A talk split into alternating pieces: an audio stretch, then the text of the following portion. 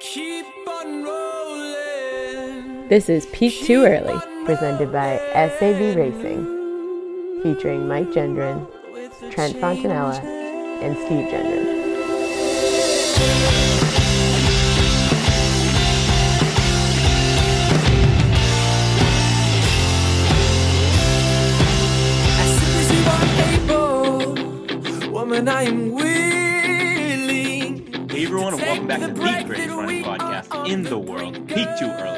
Am your hosts, Steve Gendron, and I am joined by Mike Gendron, who is somewhere off the coast of Connecticut. Mike, how you doing?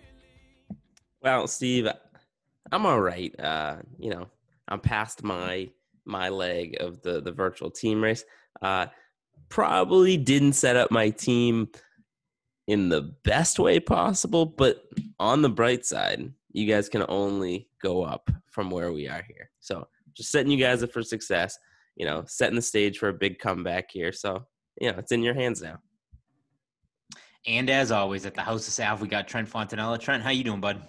Guys, I'm currently in rally mode because today I pulled off kind of the elusive and sometimes difficult evening nap, right? Like the post seven o'clock nap. Got home from work, totally exhausted, just kind of laid on the bed for a second. And before you know it, I'm in full nap mode. Uh, I set the alarm for like that 28 minute. That's the sweet spot, and then I get up at it was like 7:40 or so, and I rolled out of bed. Um, so here I am, like energized, ready to go. It's always dangerous. I don't know if you guys ever try to do like the evening nap or, or the late afternoon nap. It can be scary, right? There's a chance you just don't wake up till the next day. Um, but I pulled it off, and here I am recording a podcast with you gentlemen. You're right. Very risky maneuver. I'm not a nap guy. I feel like it ruins the rest of my day. I can't go to sleep at night. I can't nap. And if it does happen, if I am exhausted and I go to sleep too early, you know, I'm going to end up waking up at three, four o'clock in the morning. Can't have that.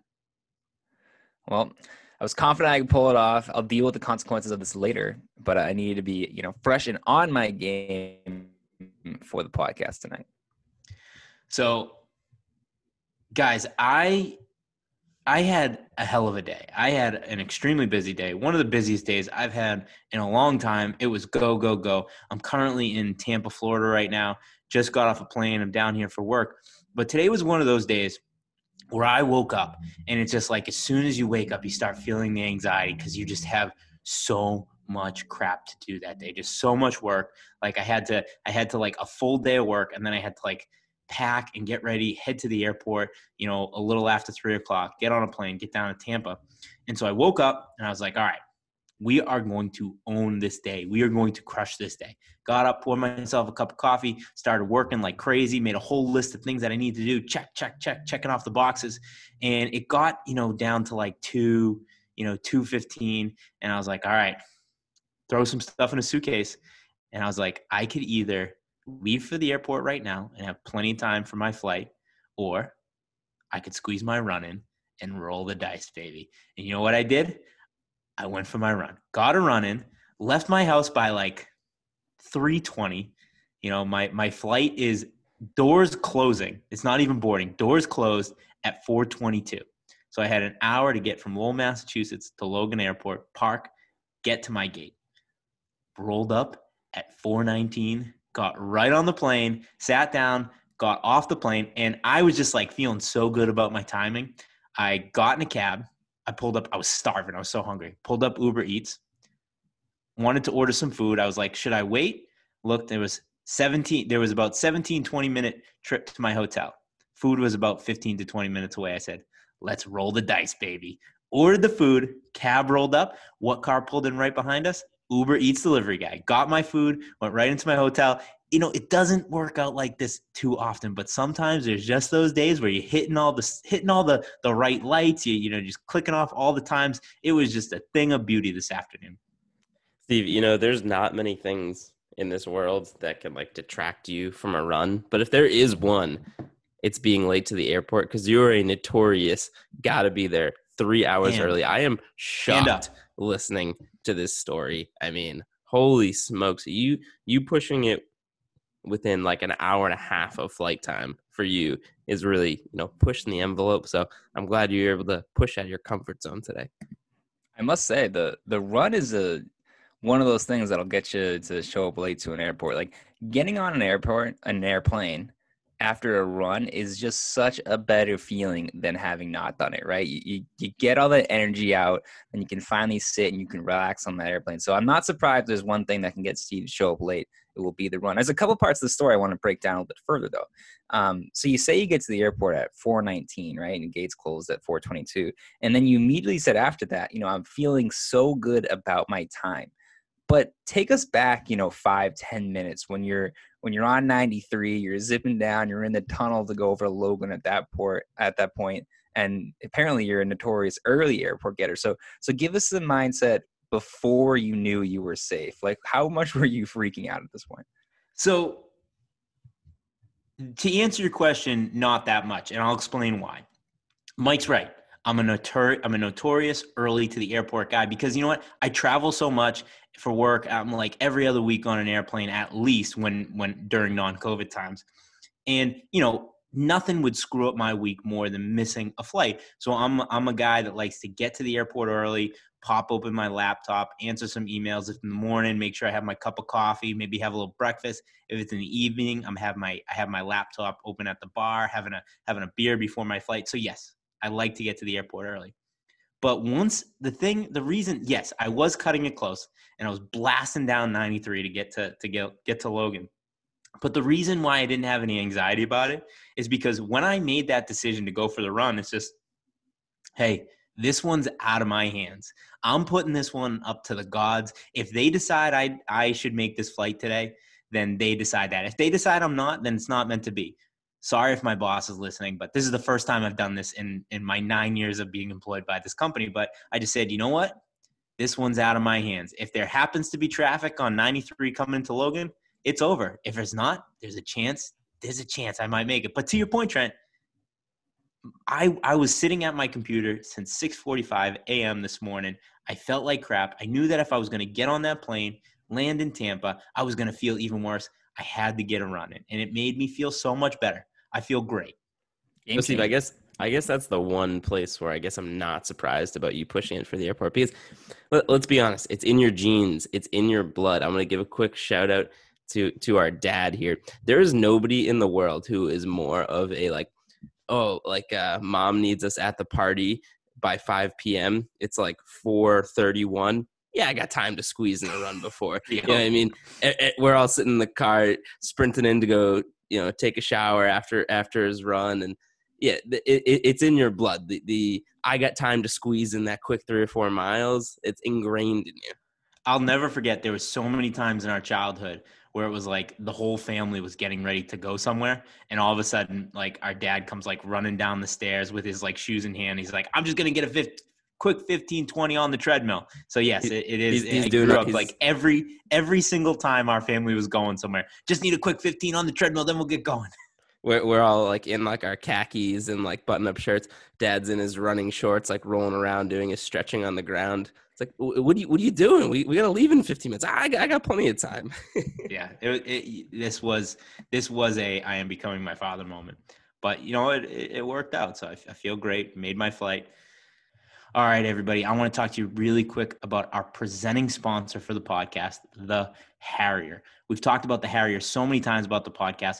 This is a brand we really love. It's a lifestyle brand for runners. It's a lifestyle clothing brand for runners. You know so you have something to wear outside of just your technical running gear outside of your like ratty old race t-shirts. Harrier gives you something that says like hey i'm a runner. I want to be in the running lifestyle but i also don't necessarily want to always dress like a runner. The harrier makes clothing and kind of t-shirts that are inspired by pop culture history of the sport fashion and just everyday runners.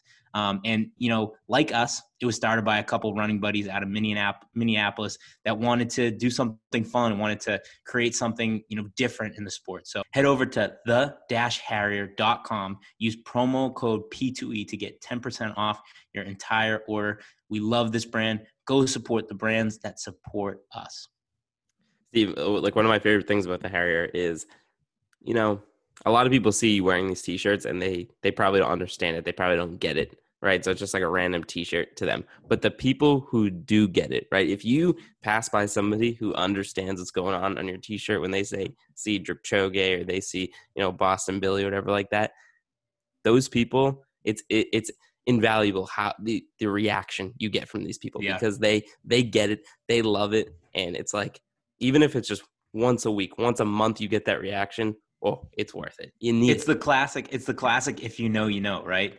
It could be just a exactly. hilarious teacher of a of a Kenyan guy drinking an enormous beer, or you could walk by somebody and be like, "That Eliud Kipchoge shirt is fire." to your to your point, Steve, even if you don't get to you know what's going on in that t-shirt, a lot of these are still just like fun looking, like cool t-shirts that you're just gonna have random people like like the Kipchoge chugging a beer t-shirt. If you just had a random person on your your shirt chugging a beer, I mean, that's a great shirt no matter you know if you know who that person is or not. So it's kind of a win-win. Or it's a conversation starter, right? Yeah. La- lady rolls up and be like, "Who is that sexy looking guy on your T-shirt rocking a a, a, a suit jacket and shorts?" And be like, "Oh, that's that's Drip Chogi, honey." So go check it out, theharrier.com. Um, so we had a big week last week. We had the first week of our Stoke Performance virtual team race, and there was some lightning fast times. Um, a lot of uh, everybody, pretty much everybody submitted a time for the competition that signed up. Um, and I spent all week kind of establishing the scoring system that I explained on the live stream uh, earlier this week. Um, and it worked out perfectly. This is going to be a highly contested competition between all different genders, all different age groups. Uh, so I'm I'm really proud of how it turned how it turned out, and I'm excited to to see how this uh, this race shapes out over the next couple weeks. Yeah, the competition looks cool. I love the the people getting into it, kind of getting into the comments, talking a little, talking a little shit. I hope that continues a little bit more. Steve, I gotta say, your announcement videos for the distance, they're awesome. It's it's must watch IG TV there because first of all, you get the suspense of not knowing what distance is coming. Then you're bringing in, you know, P2E family to just say all kinds of ridiculous things. It's wildly entertaining. But when that wheel is turning, it's tick, tick, tick, tick, tick. You go by the half marathon, you're like, oh God, is it going to hit there? And then on this one, we hit with the six miles, but right before it was the one mile. So that's such a drastic difference of a race where it's like right in the middle of those two. Had no idea where it was going to go. So yeah, great job with those videos. Wildly entertaining. Very, very good stuff. Uh, I'm sitting there, I'm watching you and Harrison talk, and I'm just thinking, I'm gonna lose my spot on the podcast right here. It was like a couple of old pros just talking about it. It was cool how, how well you guys, how much uh, chemistry there was between you. Uh, the uh, formula that you have for for calculating, I'm just gonna say this is all Steve. I helped uh, none whatsoever with this formula. It's kind of like like fast food though. Like the result seems great. I don't even know what's going into it though. I don't understand like what numbers, what kind of calculators you have that's figuring this stuff out with this point system. But I don't care. I don't need to know. I don't need to know what is the uh, the formula. The results seem to work really really nicely with you know all these super fast times out there. But at the same time, we're gonna have something that's gonna be pretty competitive. Let me tell you, Trent, this formula is elaborate. But it's a thing like I wanted to like try and create something that reflected the effort that people were putting into it like no matter like where you are um, and i think i did a pretty good job of it and it's like just to quickly kind of run it down i didn't want to have the your place finish in the in the overall standings be completely discredited by the um, kind of percentile finish or the age and gender grading so um, i your place counts towards your points then it takes a huge chunk of your percentile finish and then for the women there's kind of an equivalency adjustment and I, like I put all the times in and I like crossed my fingers. I was like, please work, please work, please work. And it came out perfectly. Right. Our guy, Brandon, Brandon Allen from Ghouls and Goblins ran a blazing fast time. He ran under, under 20 minutes. So like his team deserves to be number one. Right. And I, and I, and I suspected they were going to be after this formula. But then right after it, it was the two top girls teams. Right. So I was like, well, this is just absolutely perfect. I couldn't, I couldn't have, like I didn't think it was going to work this well. I'm I'm pumped with how it came out. And uh, it'll be it'll be interesting to see how like the the standings like fluctuate and change down the home stretch. I'm I'm like invested in this as a fan, right? Because I want to see every week we'll kind of get to see what teams jump up, what teams jump down, and I'm sure we'll have some like the similar like top men and top women's team kind of right there at the top the whole time. Maybe they get past. I know Brandon's, you know, a beast. I have no idea what his teammates are like. So they could they get past? Who knows? We'll see down the home stretch here. Mike, you're invested as a fan because you're clearly not invested as an athlete. I just want to give a shout out to my girlfriend Megan, who, uh, I mean, it was almost like a year ago now, right? Because it was an in-person road race you don't have. But I remember Mike and, and Megan were were on the course together for a 5K, and Megan was telling me how you know Mike Mike kind of just got her there at the end, and it was going by, and maybe she could have uh, had the kick in her, but she didn't have it. And there was a two miler when um, you know she came up just again just a tad short on it, and so she had been coming and she had been coming, and it's great to see someone that hasn't run competitively since middle school uh, to to beat out uh, my uh, my podcast host here, Mike. So shout out to Megan for that.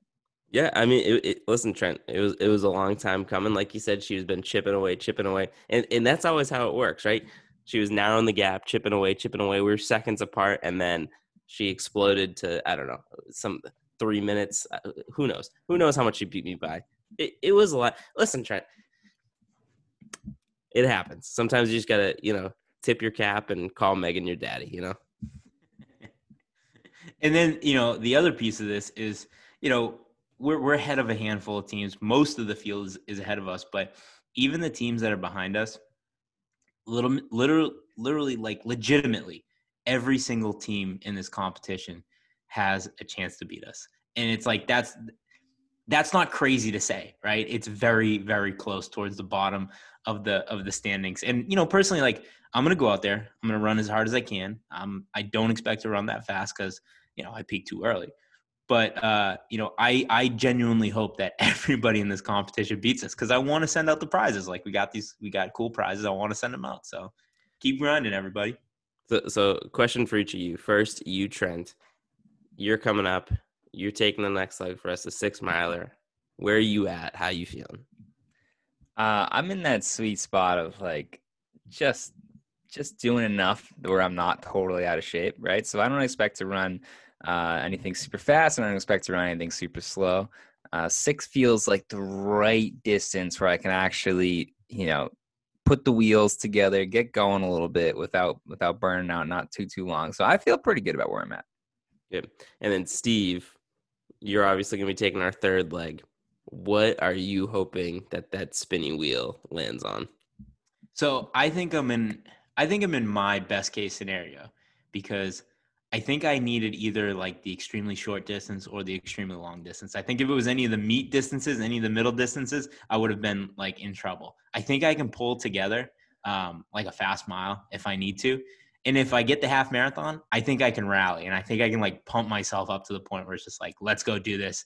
Like we're, we got to get out there and grind. But if I was doing like a four mile or six mile, I think I might get discouraged halfway through and be like, ah, screw this. But, but with the half marathon, I think if like I have a bad mile, it's like, we'll get them next mile. And, and the thing is, the half marathon is like, not many people are like randomly training for half marathon. It's kind of a wild card distance. So exactly. it's kind of it's kind of the great equalizer, right? It just kind of goes to what kind of shape you're in and you know can you grind through and stuff like that. The the middle distances there it's like there's no faking it. What you are is what you are. You know if you if you go out there and you're trying to run four miles as fast as you can and you're slow as hell the whole world's gonna know like they do now. So it, there, there's no faking it. Same thing with that mile. It's like maybe you can just kind of grind through that one mile. Maybe you can just get through it. So I hear what you're saying, but there, Steve, there is still some distances in the middle there that that are on the board. They're still there. So it could, it could happen. I'm kind of like I'm, you know what? Like I know it would be brutal, but I'm kind of in the mindset where it's just like let's just let's just have the 13.1 come up. Let's do it. Let's, let's get weird with it. Let's, get let's do let's it get for wild chaos sake. Yeah, let's, yeah, let's do chaos. it for chaos. Yeah, yeah. Let's do it. So I hope I hope it comes up. Um, but yeah, this is this is turning out great. Like I'm I'm gonna be glued to the results every single week um, keep paying attention, keep tuning into the live stream because, like Mike said, like they're they've been fun to watch. I've had been I've had fun doing them. So maybe we'll find an excuse to do some more live streams in the future. Mike, let's kick off the running news.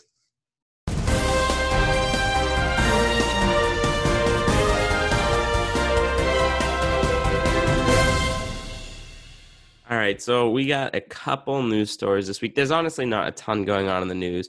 Uh, but we got two cross country stories I want to talk about. The first one is the NCAA released their kind of qualification standards for for cross country, and the reason they're doing this is because there's going to be no regional championship meets this year. So they kind of had to think of a new system on how individuals and teams are going to qualify for nationals.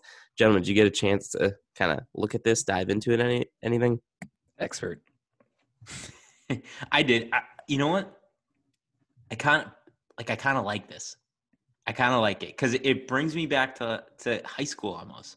Right? You know, you you do go to big invitationals, but for the most part, you only really know your your conference or you only really know your division. And when you kind of get to the All State, you don't really know. Like it's it's kind of up in the air. And I think that adds kind of an interesting element to this where you know you're you've seen people run at conference you've seen people run well and you've seen what they have to offer but you don't really know it's like it's almost like anything could happen going into the national championship which makes that race even more exciting Yeah, my uh my one qualm with this, right? It, it's a great idea. It's a and I of course I wins matter, W's matter. I want to see conference championship should play a role, and it's almost more exciting than the regional championship because these are teams you're going to be battling more throughout the season. But maybe we should announce this like a couple weeks earlier. You know, SEC, of course, that we've been It's true. following, just had their cross country, you know, conference championship a week ago, and some other conferences had that too.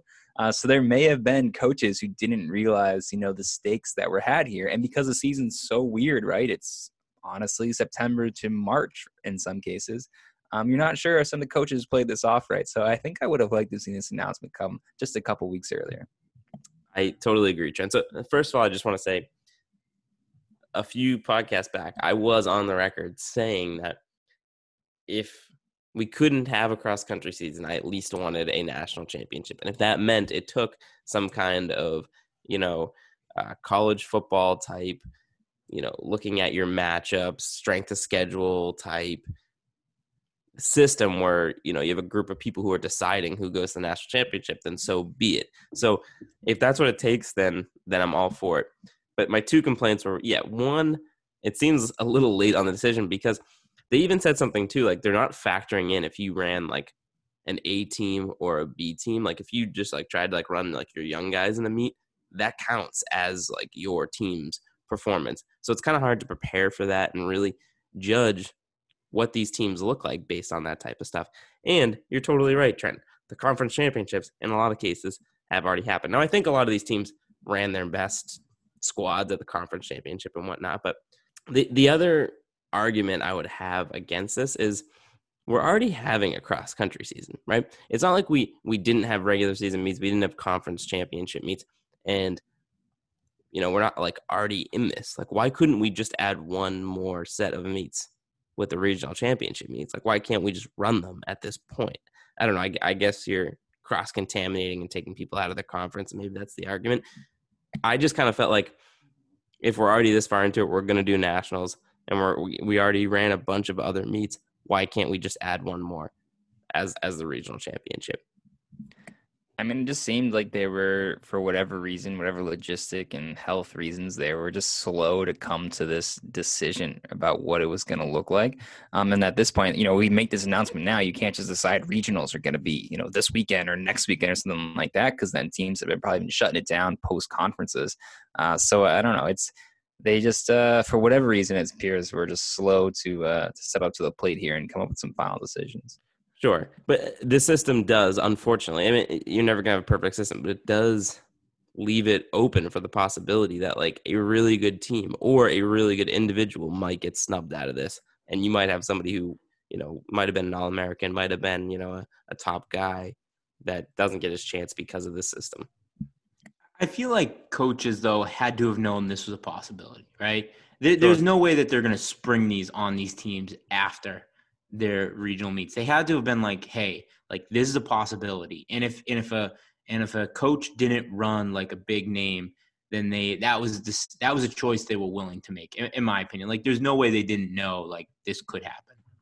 I, I guess I mean more of like the the type of runner who pops at regionals, right? Like maybe some guy that you didn't like. I, I think of our guy Mystery Man Isai Rodriguez, his freshman year.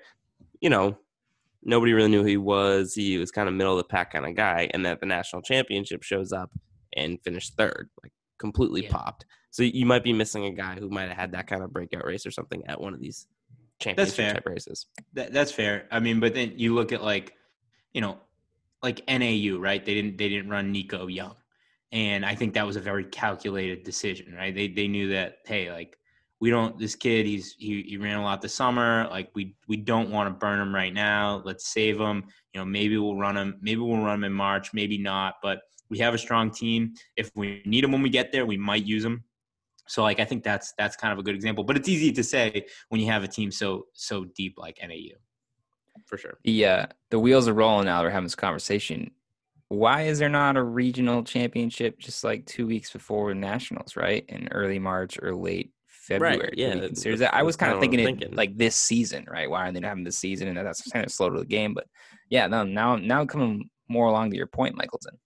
Well, I mean, I if they're going to do a regional, like, might as well do it now. I think once you get into the spring and you're kind of mashing three seasons together, together or three sports together, then it's like every single week counts, and you can't be just throwing in another big, in- like, big week of racing when you have when you're trying to cram all this stuff together, anyways. Sure, and and again, I think it's part of it is to like limit the amount of teams that are cross contaminating and stuff like that, right? Because up until this point, it's really just been teams within their conferences.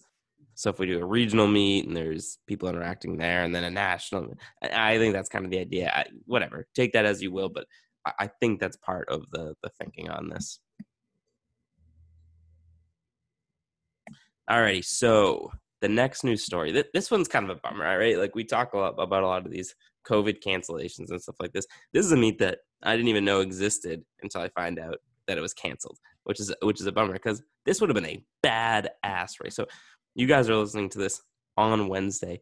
This meet was supposed to have taken place today on Veterans Day, where Army, Navy, and Air Force were gonna battle off, and I think they were calling it like America's race or something like that, in just uh you know a cross military uh academy cross country race, which would have been such a badass and cool event. I'm I'm bummed now that I just found out about it, and as soon as I found out about it, it's canceled. Yeah, I, I didn't know this. I didn't know this was a thing either. And and Mike, my reaction was the same thing. It's like, why is this not a bigger deal? I mean, this should be Army Navy football, right? I mean, up until exactly. recent years when Navy's had some really good teams and now Army's had some really good teams. Even when both the programs aren't good and they're they're jokes, I'm still tuning in every single year to watch Army Navy football team. And really, like I don't have a vested interest in either one of those teams. Like I didn't, you know, I'm not I'm not connected to either one of those academies. Just like as a fan of the sport, I'm tuning into that game every single year. That's what this race should be. Like this Yeah. should be Army Navy football game. Um, and, and and I'm I'm upset it's not a bigger deal. It was supposed to be on a, a prehistoric venue. It sounds like uh, on a field at West Point that hasn't hosted any event in like 100 years or something. Um, so yeah, it's definitely a bummer. And uh, I kind of knew you guys were gonna have that same reaction that this is gonna be a bummer. So I was trying to think of what my my fun take could be. For Oh God, here. Going against the go. troops. This is gonna be good. no, it's not against the troops at all. It's more like my my brain spinning here about wh- how we can take advantage or what we can learn from this. So basically, they they plan this awesome event, right? They haven't done the past, but we're saying they should start it every year now. But then it gets canceled because of COVID, and it's got me thinking we should be planning like sweet, like epic events that we know will just get canceled due to COVID, but we can Love it. market the Love shit out of it. it, right? And talk about this crazy epic you know, massive deal and be posting stuff everywhere. There's so much attention to us. And then we just say, oh, hey, sorry guys, like COVID came in and canceled it. Um, there's just a lot of opportunities that we haven't been taking advantage of. Trent, this is this is London Marathon Playbook 101. Yeah. We we could book these mega mega athletes and just like pay them like a hundred bucks and say, hey, listen, the event's not gonna happen. I just need you to sign up for it so that we can say you're gonna show up and then Get cancel it. sponsorship. Exactly. We don't even need to go that far, man. We just announce that we have the athletes figured out, you know, and just start Even better. stuff like Even that and say, oh, COVID canceled it. We had such a good deal with their agents, you know. If we Genius. say that we have like, you know, uh Cheptegei showing up to our race, what what is he gonna do? Like send us a cease and desist? Like he won't even know that he signed up for this. He won't even know that that's like being publicized. So yeah, I think you're right. We just say we have these mega stars showing up. We get the Ingebrigtsen brothers showing up to our event. How far do you think we can go with this? Like, do you think we could like? Should we try this? It- the the possibilities gonna happen? limitless. What, what's, What's, gonna, gonna happen? happen? Like they're gonna sue us for the, for for the no money we have? Like what are they? What's gonna happen? No, we're gonna plan this epic event, and it's gonna be like scheduled for January first, New Year's Day, and like the vaccine comes out a month before that, and it's just like totally gone or whatever, and then we're gonna be like, ooh, Oh, we need come on, we- reason to cancel.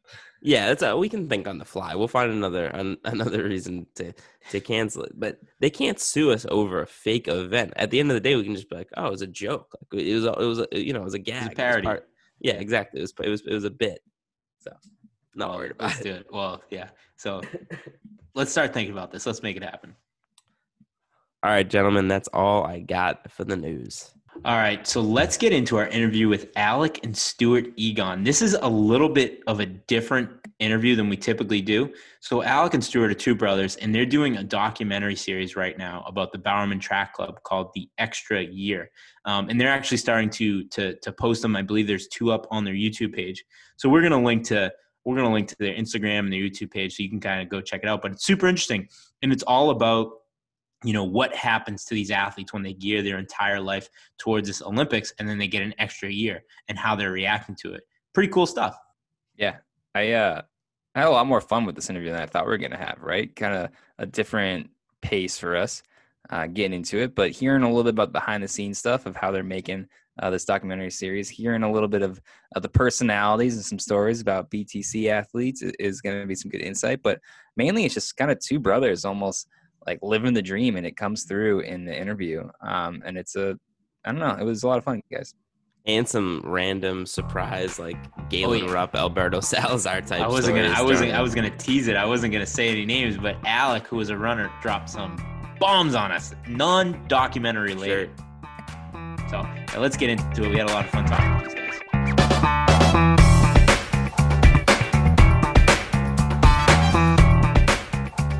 We're super pumped about the the series you're doing. It looks awesome Yeah, we're looking we're looking forward to it. Sorry, this, this We, we've got we've got a be off in vacuum cleaner going about one more minute here, so we can uh, All right.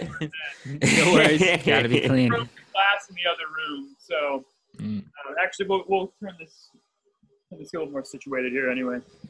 Hey, let, let's just start off. Why don't we tell the listeners a little bit about the extra year and what it is? Absolutely.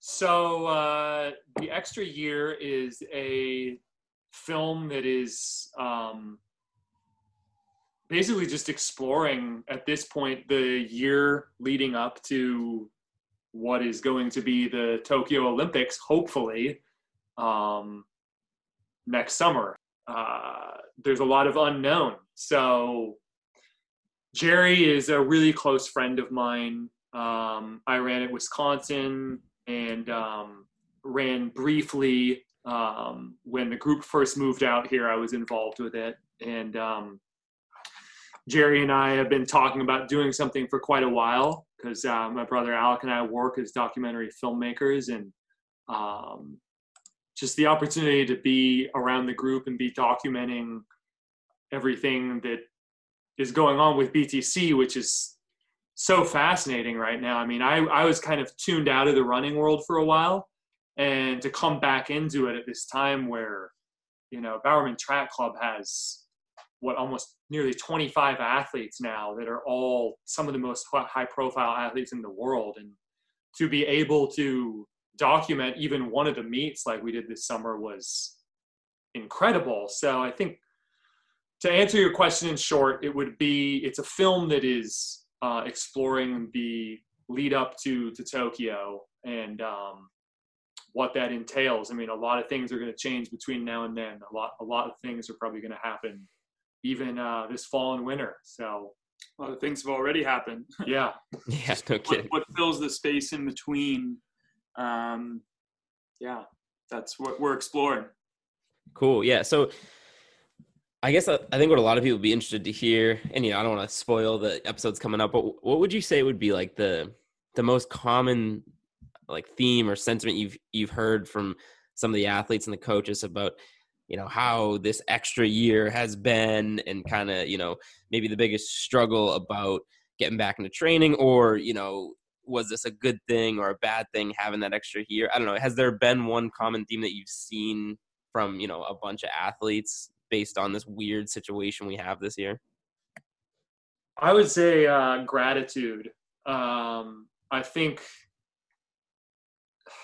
I mean, just the the particular athletes that are in the Bowerman Track Club are, um, they just have they tend to have a very good head on their shoulders. Like, uh, I mean, I'm thinking we did an interview with Shelby recently, and that was a word that she was returning to was this sense of gratitude to you know have more time to just continue to prepare and continue to get better um, and i think it would be very easy to look at this and just look at it with a sense of disappointment. Obviously for someone like lopez or gwen it's, it's very different you know having this come more at the end of their career as opposed to someone like grant or elise or vanessa who you know still has another year. They're pretty young in which they can improve. But i would say uh, most of the athletes have really expressed a sense of of gratitude amidst something that's very confusing with a lot of unknown. You guys pull back the curtain a little bit on just like the filmmaking process. Like how, how much time are you spending with the team? And like what kind of game plan did you have going into it? And, and is the product that you're creating like your original vision or has that been adjusted as you go on? I'll, I'll go first and then I'll let Alex Yeah. speak to this. Um, so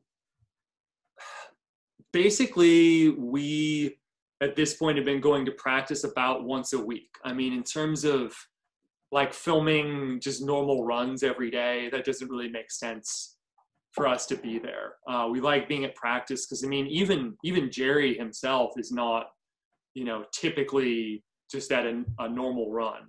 He's really there um, you know, two days a week for their practices. So that's really where there's a lot of depth, the conversations and things that are occurring. Um, so yeah, some weeks we're filming both workouts. Uh, this week we'll just film one, um, but I'll let Alex speak to the rest of the question. So we we've both shot most of our projects for the last 10 years on motion picture film. We haven't used digital cameras at all. And so for us to have that the standard that we wanted with that to uh, to meet in terms of like aesthetics and sound quality, we had to build out these gigantic camera rigs. So I was working back three, four months doing that, preparing to go to Tokyo basically. And preparing to maybe like do a, a few weeks of filming before that, a few, like just basically the lead up right to Tokyo and then all of a sudden covid happened and actually for us that like made us work way harder too because we were also uh, two things were happening at once um, one we the team didn't know what they were doing in terms of like where they were going to go and what they were going to do how they were going to practice. They had to practice in groups of two here and there. So that bought us more time on the tech on the technology side of things to figure out like to get our ducks in a row. And then but that was just sort of an indefinite period of time. So we just kept uh, making our like what we were doing better and better and better running tests upon tests upon tests different lenses with these specialty swedish cameras that uh, are extremely hard to find that have a very specific type of image sensor um, sound quality tests just just over and over and over again making our rigs perfect. I, I learned how to run a Steadicam rig. I, i'm now a Steadicam operator. Like that's what happened in the dead space until we were able to start filming practices in the summer so. So is this is this just as much an extra year for you guys as it is for the athletes? yes. Totally, yeah. totally. yes I mean, Uh, busy I, I think I think uh, having those couple extra months to prepare. Uh, I mean, we we were in some ways we were unprepared to begin in March. We could have done it, but having these months has Yeah. really allowed us to dial in Yeah. what we're doing. And I mean, when you're doing a documentary, there there is always, no matter what you're doing, no matter if it's during COVID or not, there's always this sense of unknown or learning through the process. So for us, we're still learning what what exactly this is. I mean, Yeah. what exactly are the narrative is. Like, I don't know who's going to be healthy in June, who's going to be hurt, uh, who's going to be on the team, who's not. There's really there's no way we can prep for that. So we're just there to document, and editing is where we really make the film. So I I asked this question fully intending on you guys maybe dodging it, and that's fine. I can live with that. but you know, we we've had a few a few of the uh, guys and gals here on the podcast. We had Evan and Grant and Vanessa and Marielle. So we have a great relationship with them. We love these these guys and gals. But from a filming standpoint, trying to capture all of this, who would you say is been the easiest to work with? And who is like the biggest diva and you know the biggest you know superstar? You know, they, don't worry, they're not going to listen to this. We're not going to throw you under the bus. So feel free to you know answer at will here. I, th- I think the thing that's beautiful about BTC, um, and I'll, I'll just speak to this, I, I think, first, just because of the fact that I am almost even more, I'm definitely more of an outsider to the running community. I mean, I've grown up around it my entire life, but my running career lasted about three months, and then I had crazy injuries that lasted me through college. And so I, I've never really had a competitive running career, but I've always been really involved in running. So coming into this from that, um, I the only people that I really knew on the team were like Lopez and a few others, um, a few other kind of names that you know, and and obviously Shalane and, and everyone else. But uh, it's really been incredible to see the camaraderie of this team. Yeah. And um, I haven't had a chance to watch uh, or to listen to your guys' interview fully with Grant yet, but in our piece that's coming out um, about Grant, which is sneak peek of the next episode, um, he really gives a, a, a similar sense to me, but as a runner, being very new to the group about the dynamics between um, yeah, sure. I mean, you know, there's some of the athletes uh, won't name names, talk a lot, but it makes for great, uh, great things to film. Uh, it's, it's. I mean, you could you I- can certainly name names. yeah. Well, I, we we can. I mean, I, I think I think We love. I mean, we Any- love. anyone who knows the sport knows who we're talking about. so I think Very well. I think it- but but at the same time, you know, I'll, I'll throw Lopez's name out in the sense of like he's just as you'll see in the film. I mean, he's just he's such a joy to be around. He's so goofy and he's so funny, and he just you know he'll just have have these speeches and things. So it's just it's been a real privilege for me to just enter into that. Um, just not having no idea what was going on other than the fact that like Jerry and the Schumachers are extremely good friends of ours. So I know the type of team just from the person that I know Jerry to be that he would that he'd put together and that he'd Cultivate, yeah. cultivate and craft.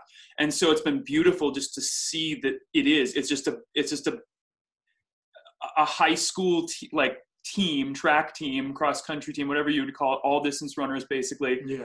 who just happen to be some of the best runners in the world. um, honestly, each of the athletes has been really easy to work with. Like Yeah, no one. yeah. I mean, I think sometimes there's this sense of like, you know, we're there, we're hearing everything they're sharing or saying at practice. It's like, you know, it's like, hey, you know, we're we're not gonna, you know, anytime you're making a documentary, you you use discretion, you know, with what you share, and um, it's like it's really really beautiful to see all of these different personalities come out. I mean, I'm thoroughly entertained when I'm at practice and I'm around Matt Centrowitz. Like, Yeah. it's it's it's beautiful in a sense to watch, and um, you know, I, I love I love being around Woody as well. I mean, he's he was such a quirky guy, and but he's like, I don't know. He I think he understands running really really well, and he's kind of a guy in the group I noticed that he takes some flack sometimes, but he just like, you know, he's out there to run fast. And I think it's the same story with every one of the guys and gals in the group is they come to practice ready. Yeah. No one comes to practice and is just like, I don't want to do this today. That's one thing we've really noticed talking to the the BTC athletes in particular that it is business and they're there to do a job. They're there to live up to an expectation that other clubs might not have, but they're ready for it.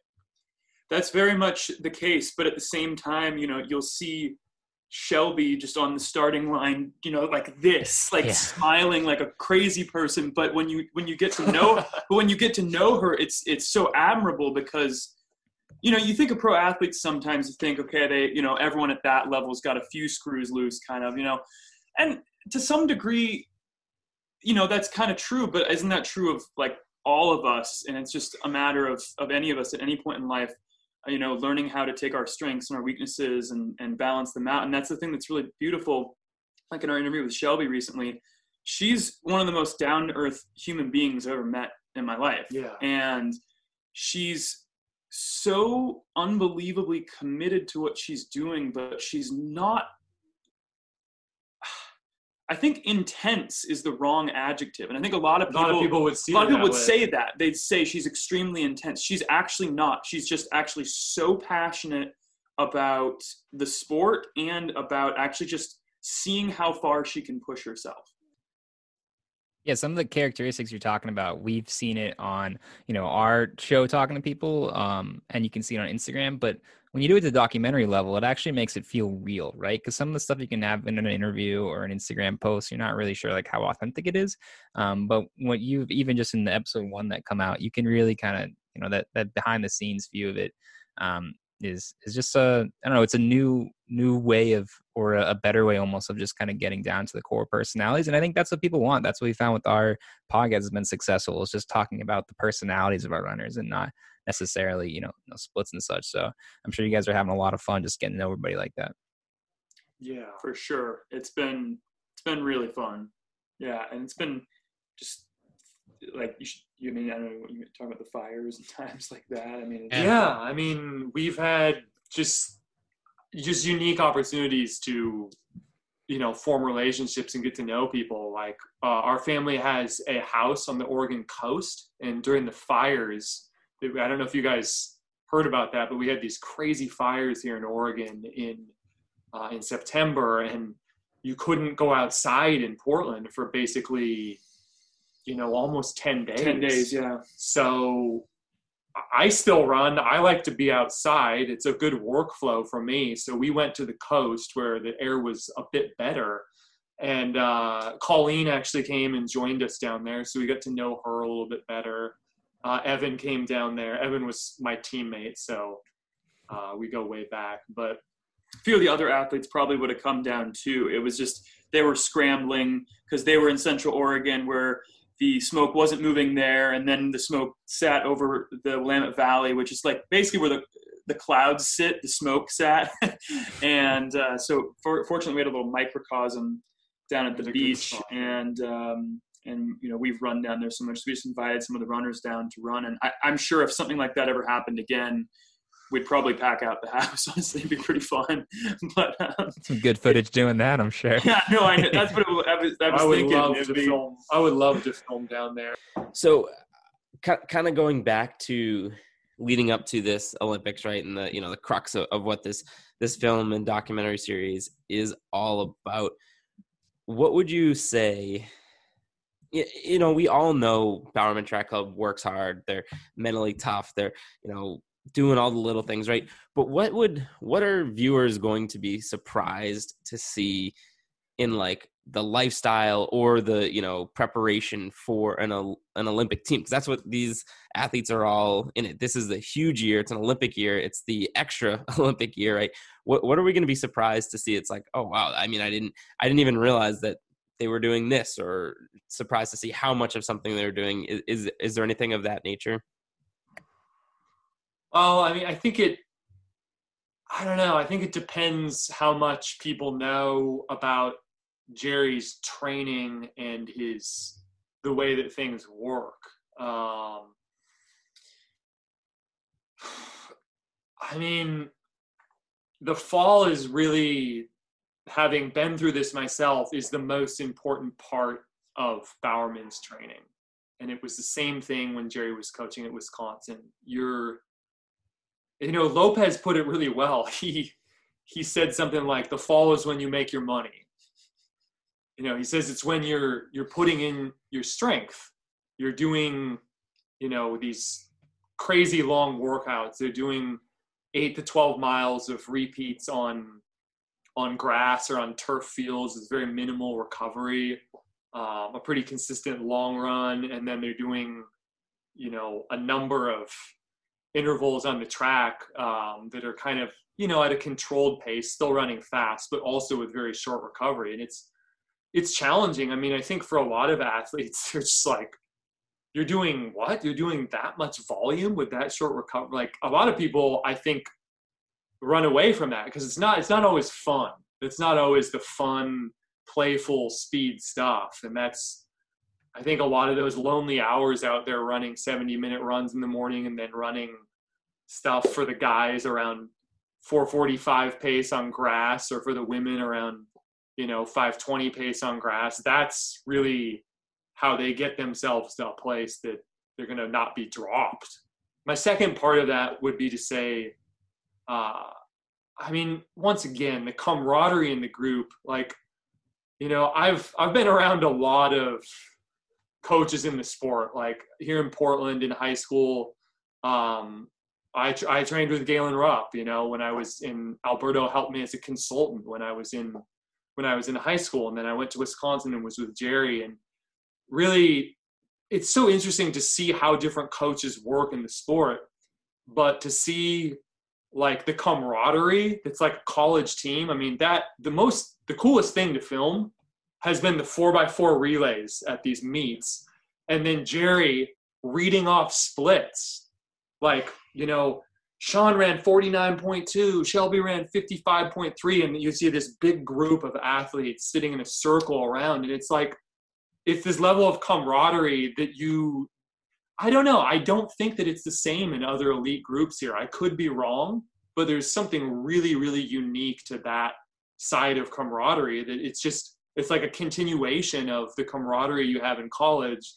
But you'll, and Grant shares this in his interview the thing that's beautiful about it is a lot of the things that are kind of unnecessary to college and to you growing as an athlete start to pass away as you come into that, but you share the camaraderie. Stuart, I got to stop you for one second, and, and we're going to wrap up and we're going to get back to the documentary in a minute. But can you talk a little bit about what it was like to train with Galen Rupp and to be coached under Alberto Salazar? I almost stopped the interview right then and there to hear you talk about this, but just briefly, just tell us a little bit about what that was like. Yeah, no, absolutely. Um, so my connection to Alberto and uh, was my sophomore year of high school. I was running a junior Olympic meet uh, at a high, school out by Mount Hood here at Sandy High School, and um, we had kind of we knew uh, Alberto's family, family friends. Alberto comes up to my dad. He sees me run. He says something like, your son cannot lift enough weights or something like that. Basically, saying there are a lot of ways in which I could improve as an athlete that aren't even necessarily directly related to running. So that translated into me being invited to be in this high school group that was myself, Galen Rupp, um, a couple other guys here in Portland who were really good runners at the time, Michael Mike McGrath, uh, Joaquin Chapa, Alec Wall, I mean, in Portland in 2002, three, and four, I don't, I don't know that there's ever been like a city, a bubble in which we had that many people running that fast in like a in a two year period. Uh, and I mean, I have to, I have to give credit Alberto at the time. You know, he really helped pull that group together and bring all these athletes together to just go do workouts to just train together on Tuesdays and Fridays and Sundays. And um, we, it was fun. I mean, I look back very fondly upon those times. We would put in hard work, but, um, you know, the group was, it was a huge part of my development as an athlete. And, um, yeah, I mean, Galen and I had some some good battles as as athletes, like our senior year of high school, and even into college, even into my uh, sophomore and junior year. Um, and it was fun. I mean, I really look back fondly upon all of that, and um, it was it was a joy to be a part of a really unique era in in Oregon running. It's pretty cool. Definitely part of some like very unique running history there. That's that's that's amazing. But um, so you got you got the Courtney Frerichs uh, interview up, which is uh, or uh, documentary, which is up, um, which is awesome. We all watched it. We really enjoyed it, and we're really looking forward to uh, more coming up soon. And I think the, one of the reasons we reached out to you is because the whole reason why we're doing what we're doing is because we are frustrated with the way that the sport is covered, and we wanted to do it mm-hmm. differently. And you guys are doing it differently which is awesome it's just it's it's it's the same story over and over again and we just want to hear something different um So I, you know, I, I do you guys plan to keep doing? I know you have a a year's work ahead of work ahead of you, um, and I don't want to look beyond this documentary series. But do you guys plan to stay in the sport and keep creating content in the sport? We'll see. We'll see where things lead us. The relationships that we're building are are really beautiful, and um, you know, I think the you know there's some interesting things that I've observed recently, um, particularly my girlfriend who's big into marketing. We've been looking at all these different things on YouTube and, and like assessing where the popularity is in the sport and um, and what the longevity is. And particularly Stuart and I, as we started really getting into this back in the spring, it was hilarious. We we hadn't really even looked up Shalane's Instagram.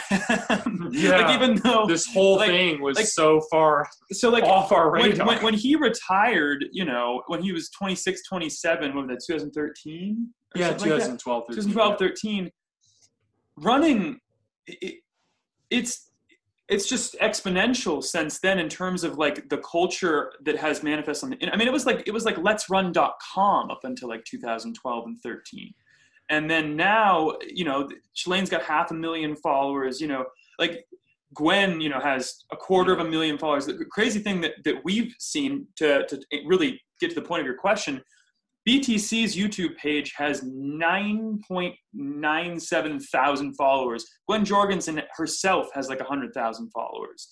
Um, and then other athletes who have done individual YouTube pages and Instagram pages.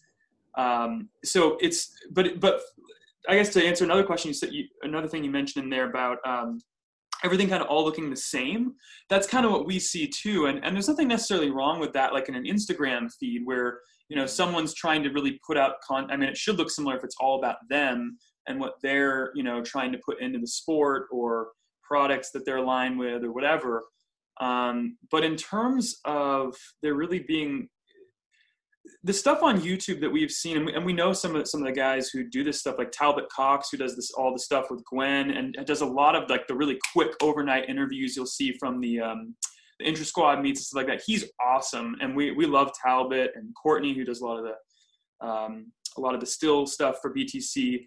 Um, but it's so interesting as we were talking to, to Talbot, he was even saying, he's like, wow, what you guys are doing is so different than what I do. He's like, I run around with these, you know, these five, six, seven thousand dollar camera rigs with these handheld things, and I chase people, and it's all on autopilot. Everything I do is on autopilot, and and he makes amazing stuff, and he turns it out like nobody's business, and he does it for a bunch of different athletes. But what we are doing couldn't be more polar opposite than that, and we're not opposed to that in any way. We're just bringing what we've cultivated over the last 10 years as photographers and documentary filmmakers and and the type of things that we want to make we just had an opportunity to bring that into the running world um, just as artists Well, Alex Stuart, this has been this has been a lot of fun. Thank you so much for coming on. We're uh, we're looking forward to seeing what you guys are putting out. thank you Yeah, thank Yeah. you guys for having Thanks us. for- It's very kind of you to have us.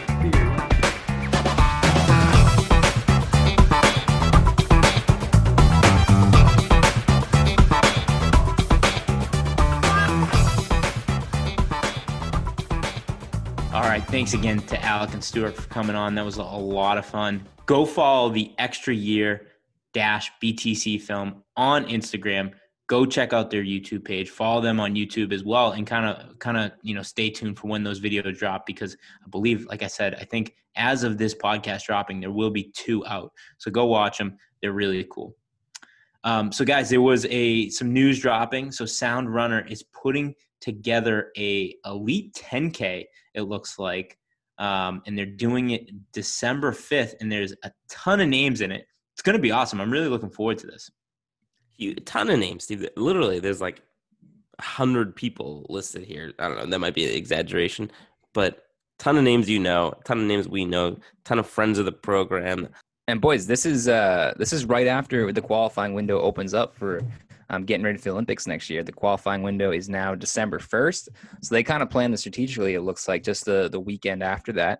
Um, so people are going to be trying to catch those standards to get into their uh, Olympic trials and, and get that Olympic standard. So um, it's going to be some fast times. I bet.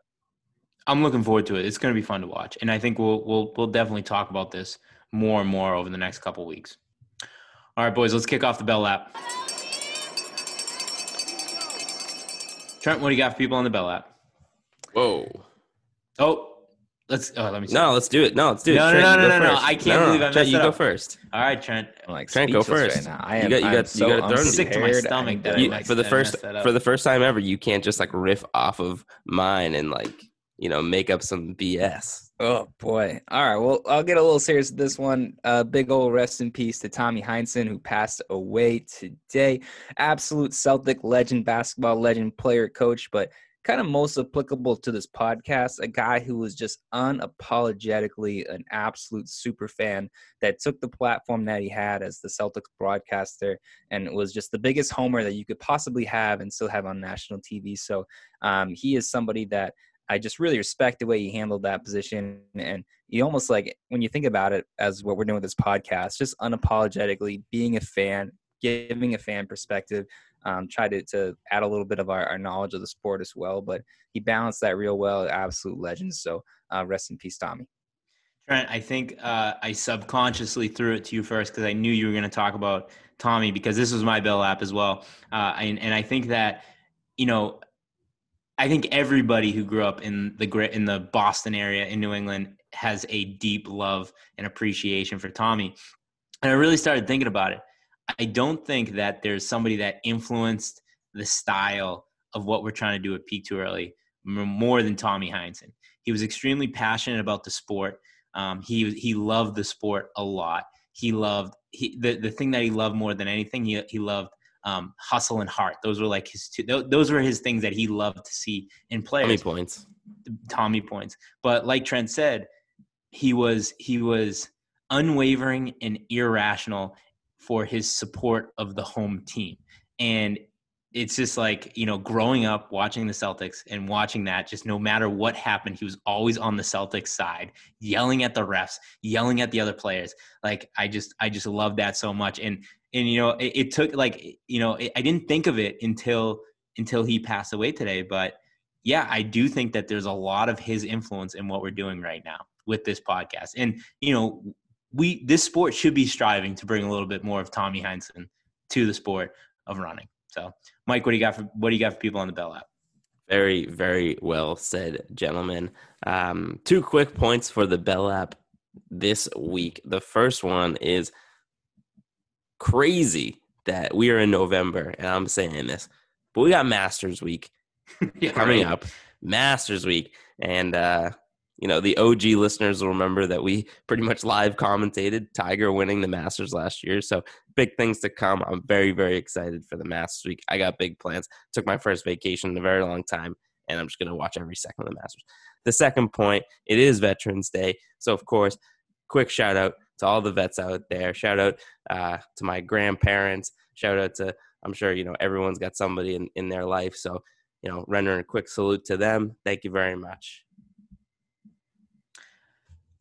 Uh, you know, last thing here is we we've talked about it a little bit over this past month. So we didn't reach 250 reviews by my birthday. So you know, I'm not getting one of the tattoos that Trent Trent and Mike pick, but keep putting tattoo ideas in our reviews. Keep those re- reviews coming. We've gotten a couple over the past couple weeks, so thank you for that. But keep putting your tattoo ideas in the in the uh, the reviews, and when we get to 300 reviews, we'll get one of the tattoos that's posted there. So funny, cool, you know, whatever you want. Quotes from the podcast, put it in the review, and we're gonna get something tattooed on our body.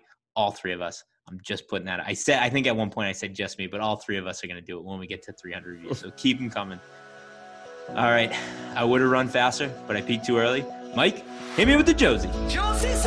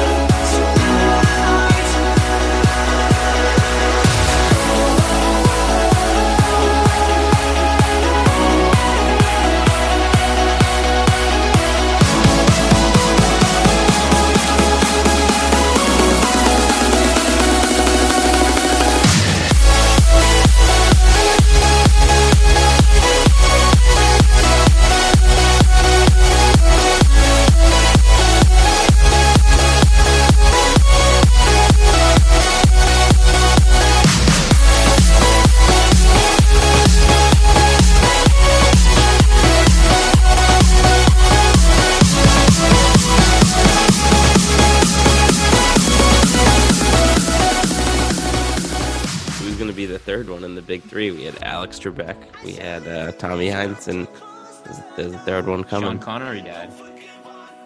When? Didn't he die like just like right before Trebek? Oh, maybe. Maybe that's the three right there. Maybe we already hit it. Travis Roy. Right. Travis Boyd. Yeah, a lot of people dying.